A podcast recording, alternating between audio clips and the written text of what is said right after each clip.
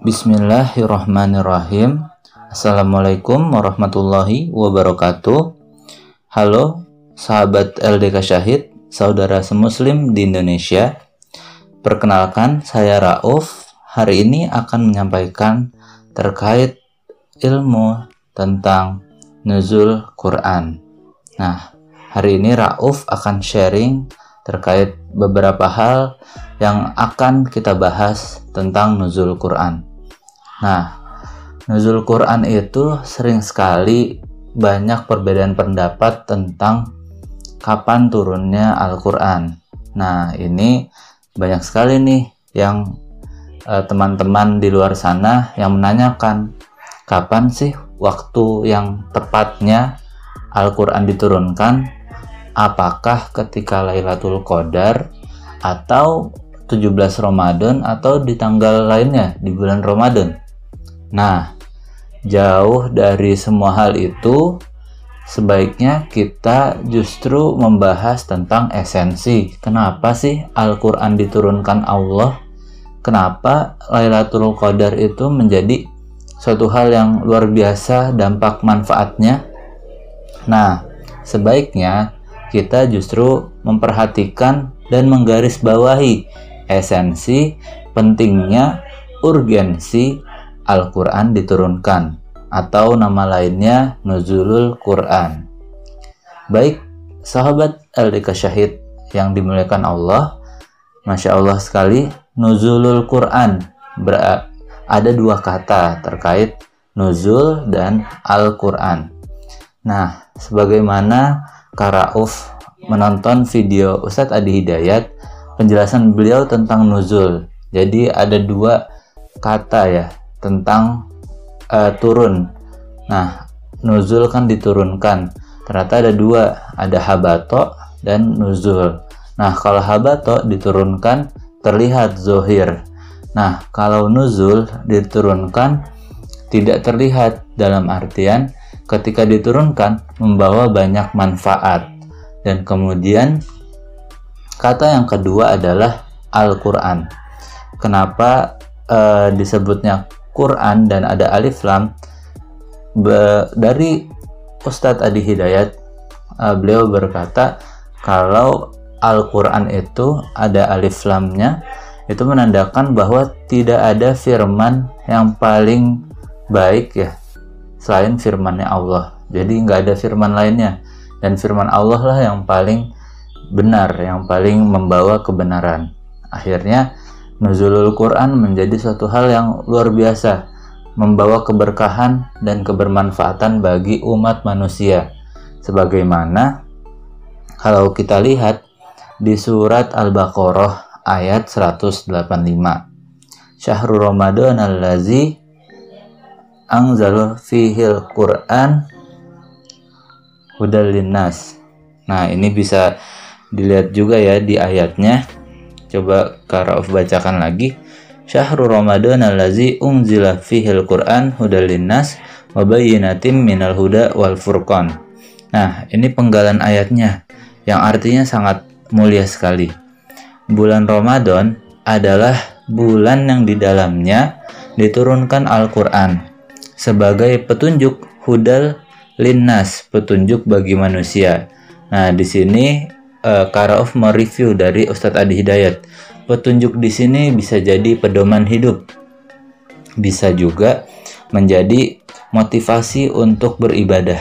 Kemudian juga bisa menjadi pelecut juga untuk mendapatkan petunjuk pengarahan dari Al-Quran untuk manusia. Nah, petunjuk ini pastinya dari Allah ya, melewati Al-Quran untuk seluruh manusia.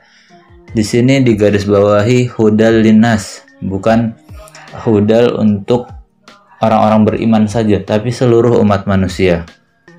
Dan masya Allah, uh, terkait ini kita lihat juga artinya sebagai petunjuk bagi manusia dan penjelasan penjelasan mengenai petunjuk itu dan pembeda antara yang benar dan batil. Karena itu, Barang siapa di antara kamu ada di bulan Ramadan, maka berpuasalah. Maka barang siapa sakit atau dalam perjalanan, maka wajib menggantinya sebanyak hari yang ditinggalkannya pada hari-hari lain. Nah, Allah menghendaki kemudahan bagimu dan tidak menghendaki kesukaran bagimu. Nah, Al-Quran turun itu membawa banyak kemudahan, membawa pedoman hidup sampai manusia menuju alam akhirat. Nah, dan Allah tidak menghendaki kesukaran. Dalam artian, Ustadz Adi Hidayat pernah berkata, kalau di Al-Quran itu ketika Allah memberikan kesukaran, selalu ada kemudahan. Bersama kesulitan ada kemudahan. Jadi sepaket. Kalau ada kesulitan pasti kemudahannya ada. Seperti itu. Nah hendaklah kamu mencukupkan bilangannya dan mengagungkan Allah atas petunjuknya yang diberikan kepadamu agar kamu bersyukur nah terkait ini yang menariknya ya Al-Quran itu punya beberapa keistimewaan yang pertama waktu waktu diturunkannya Al-Quran itu sangat spesial, yaitu bulan Ramadan. Nah, bulan mana nih yang paling spesial di umat muslim? Ya pasti cuma bulan Ramadan. Bulan yang lain masih kalah spesialnya dibanding bulan Ramadan. Kemudian diturunkannya kepada siapa? Kepada Nabi Muhammad Shallallahu Alaihi Wasallam. Nah, ini juga nabi yang sangat spesial tidak diturunkan kepada nabi yang lain tapi memang khusus diturunkan kepada Nabi Muhammad dan letak spesialnya adalah Al-Quran ini bisa dipakai dan mendapatkan pahala bagi yang membacanya coba bayangkan kalau uh, ketika zamannya Nabi Musa. Tongkatnya itu kan dipakai Nabi Musa untuk mengeluarkan mukjizat membelah lautan. Dan ketika tongkat itu diberikan kepada nabi yang lain mungkin saja tidak ada fungsinya gitu. Dan tapi berbeda dengan mukjizatnya Nabi Muhammad sangat spesial.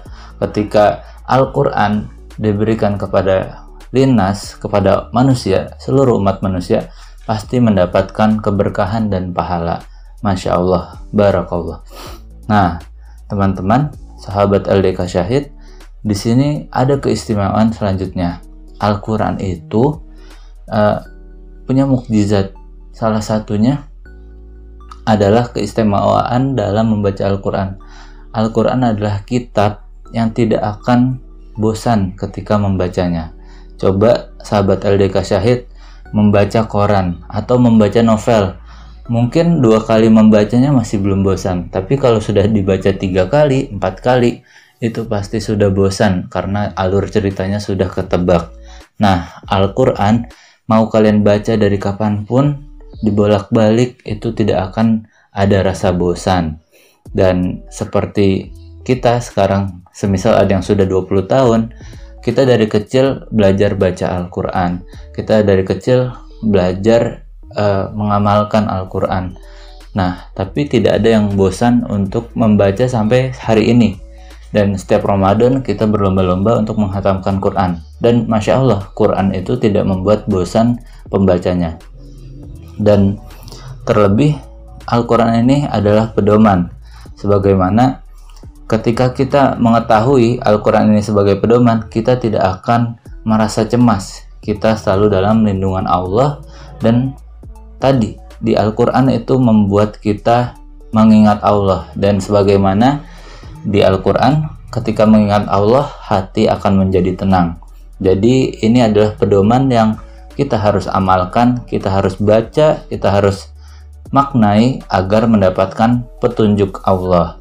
Nah namun namanya pedoman kita harus belajar membacanya jadi Karauf mengajak seluruh saudara muslim di Indonesia untuk mempelajari Al-Quran lebih dalam lagi ayo kita sama-sama mengamalkan isi Al-Quran, memaknai tafsirnya, dan benar-benar mempelajari Al-Quran dengan hikmat, dengan nikmat, dan bahagia. Insya Allah di Nuzulul Quran nanti ketika kita bertemu Lailatul Qadar insya Allah kita mendapatkan pahala seribu bulan. Pahala yang sangat-sangat luar biasa untuk bekal kita di akhirat nanti.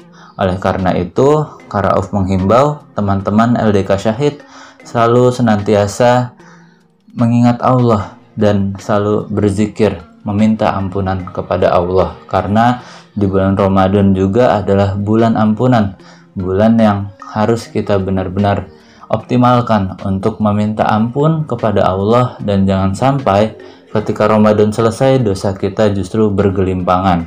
Dosa kita justru malah naik. Kita harus meminimalisir dosa dan memperbanyak pahala. Cukup sekian dari Karauf semoga bermanfaat dari penjelasan tentang nuzulul Quran dan semoga semuanya bisa mendapatkan malam Lailatul Qadar. Akhirul kalam bilhi taufik wal hidayah. Wassalamualaikum warahmatullahi wabarakatuh.